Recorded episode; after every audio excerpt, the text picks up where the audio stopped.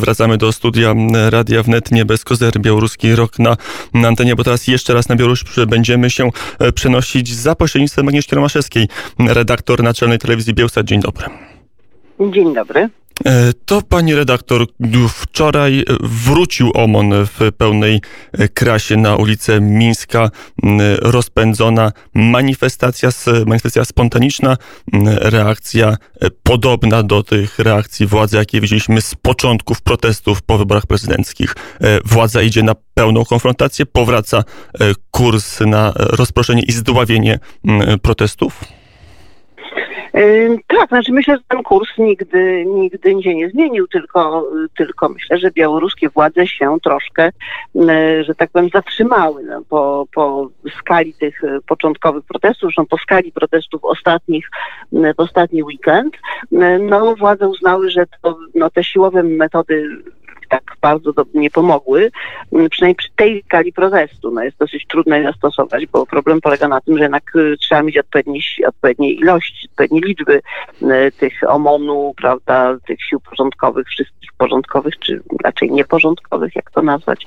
No w każdym razie, w każdym razie trzeba mieć możliwość, żeby to zławić. No i myślę, że władze białoruskie czekały, aż one troszeczkę osłabną, aż zamiast weekendu będzie dzień powszedni, no w ten sposób, żeby następnie ludzi zastraszać. Zastraszać ich po prostu takimi uderzeniami punktowymi, że się aresztuje poszczególnych ludzi, że się rozbija takie nie, nie, wiel, nie, aż, nie aż takie wielkie demonstracje. To była stosunkowo nie taka wielka manifestacja w Mińsku. I analogiczne działania były podjęte wczoraj właściwie w innych miastach. To też i w Grodnie było rozpędzanie ludzi.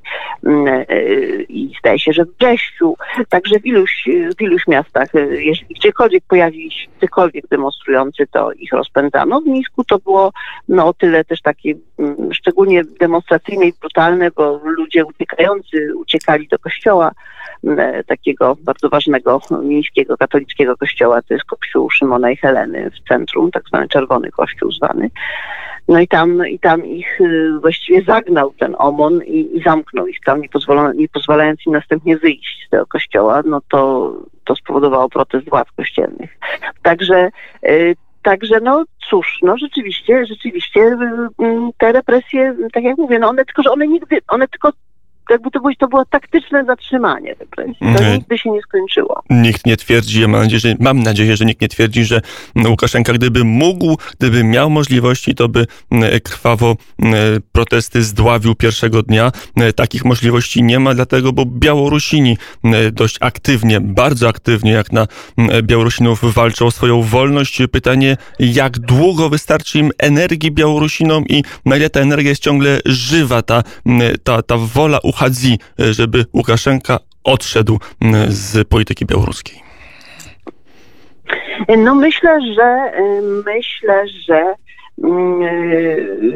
y, to jest żywe cały czas, ale oczywiście też działają, no działają takie normalne też mechanizmy w takiej sytuacji, będzie zmęczenia po prostu. No ludzie są zmęczeni, ile można wychodzić codziennie, prawda? Tak jak dostałam od, od znajomej już y, taką informację z, z, z Grodna, że napisała tak, że chodzimy na protesty jak do pracy codziennie. No ale chodzą, ludzie chodzą, a, a tutaj sytuacja się nie zmienia.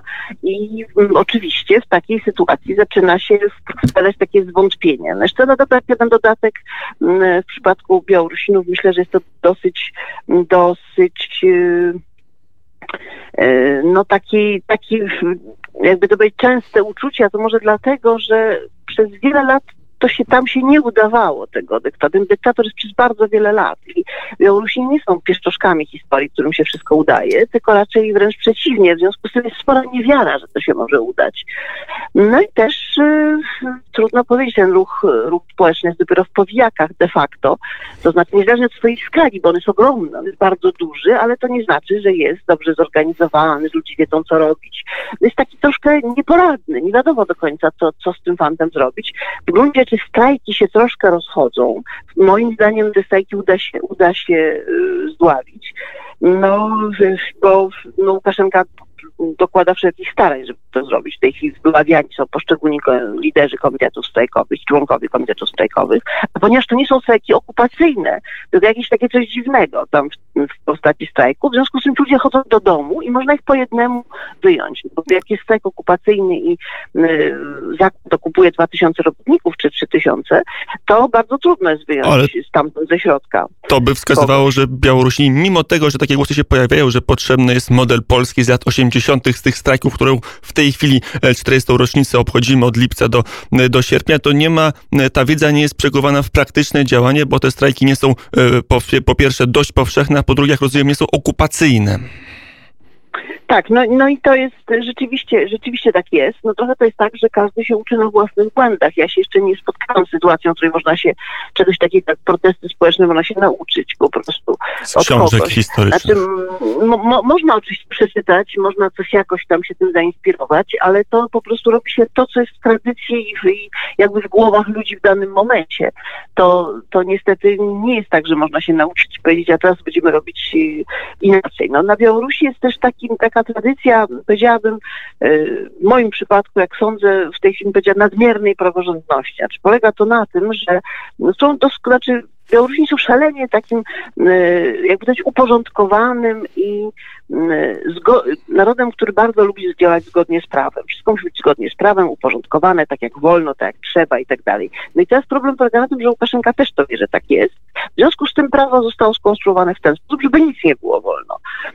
I prawo jest zasadniczo, konstrukcja prawna, które tam obowiązują, są w wielu punktach całkowicie sprzeczne z powszechnymi deklaracjami praw człowieka, z przyjętymi zasadami międzynarodowymi, ale nie zmienia to faktu, że są. I tam po prostu Łukaszenka już poszedł po rozum do głowy i doszedł do wniosku, że tak, no również i zachodnie, zachodnie opinia publiczna też lubi jakieś coś zgodnie z prawem, no to trzeba zrobić takie prawo, żeby po prostu nic nie wolno było zrobić. No to wtedy nic nie będzie zgodnie z prawem, wszystko będzie przeciwko prawu.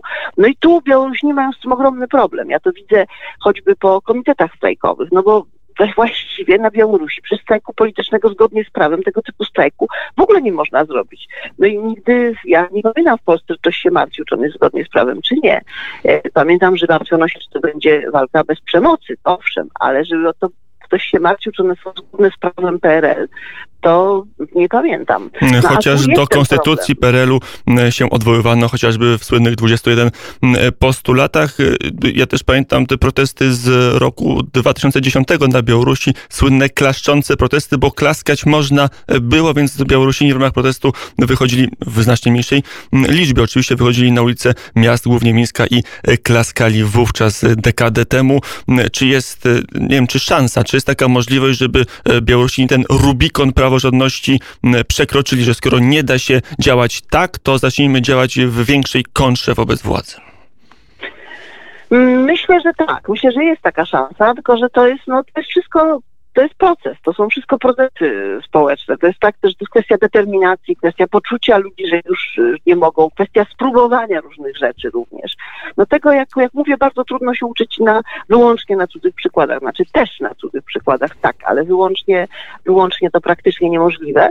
No i tutaj myślę, że w tej chwili takie doświadczenia, jakie, jakie niosą te strajki obecne, to znaczy tego się po prostu nie da zrobić zgodnie z prawą, bo to zostały zabezpieczone wszystkie furtki, żeby, żeby tego, żeby to nie było możliwe. Owszem, powoływanie się, bo jakby prawa wyższego rzędu, typu konstytucja, tak, no oczywiście w PRL też powoływaliśmy się w czasie, w, w, w czasie opozycji demokratycznej na konstytucję i te podstawowe prawa, ale już tymi dalej idącymi, żeśmy się tak bardzo nie przejmowali i to, szczerze mówiąc, chyba bez tego to Białorusinom nic z tego nie wyjdzie, dlatego że, dlatego, że y, no jak mówię, to po prostu tak zostało skonstruowane i będzie jeszcze bardziej nawet skonstruowane to prawo, także tam się po prostu zgodnie z prawem nie da zrobić nic w pewnym momencie.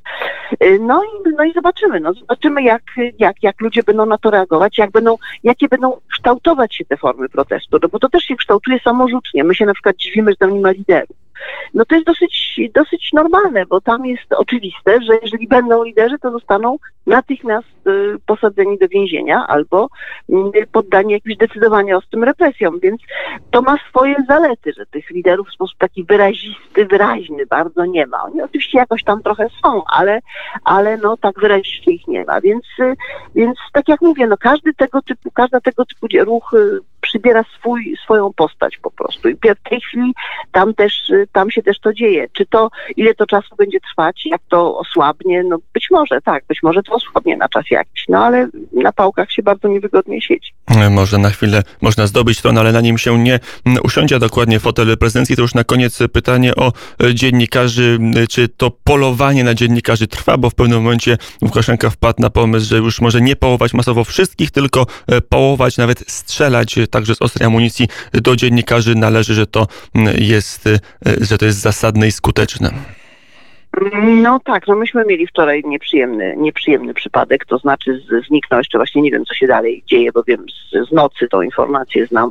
E, jeden z naszych e, współpracowników, który, który właśnie filmował ten, e, ten protest w centrum Mińska, e, no jeszcze cały czas w więzieniu, w areszcie był nasz współpracownik z drugiego miasta, z Homla, e, który chyba dzisiaj powinien wykończyć, kończyć mu się powinien trzeci z kolei, bo to już trzeci z kolei w ciągu ostatnich miesięcy wyrok aresztu i sprawa. On trzeci raz już zatrzymywany był. Także to cały czas trwa y, i właściwie no, Łukaszenka zdał sobie sprawę z tego, że informacja to jest krwiobieg społeczny, stąd zresztą zakaz, zakaz y, niektórych y, stron internetowych, łącznie ze stroną Bielsat EU i ze stroną WOTAK rosyjskojęzyczną naszą. E, to stąd, stąd ograniczenia internetu wczoraj zresztą od razu się zaczęły. Także oni doskonale wiedzą, że informacja jest ich zasadniczym wrogiem i stąd uderzenia w dziennik. Kiedy oglądałem, kiedy ogląda się Bielsat, to widać jak dużym poświęceniem e, stacja, którą pani szefuje, pracuje, jak dużym poświęceniem dziennikarze pracują i jak czasami trudno jest pracować, bo były takie momenty, gdzie w zasadzie ja odnosiłem wrażenie, że niemalże wszyscy pracownicy Bielsatu czy współpracownicy na Białorusi albo byli w aresztach, albo nie można było z nimi żadnego kontaktu nawet telefonicznego nawiązać.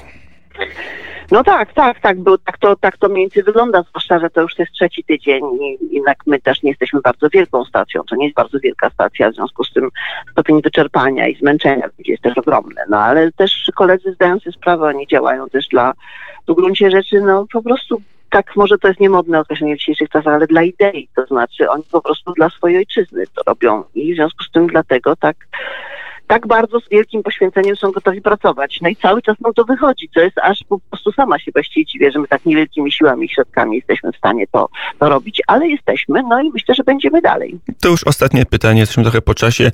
O rząd pamiętamy rok 16, pamiętamy e, pomysł, żeby na stosie porozumienia z Łukaszenką położyć właśnie Bielsat. E, teraz przy okazji tej sytuacji jest szansa, żeby Bielsat został porządnie dofinansowany? Tak, tak, jestem przekonana, że taka szansa jest. Tutaj y, zarówno, zarówno pan premier, jak i w ogóle czynniki rządowe, myślę, że tutaj MSZ chyba są do tego przekonane.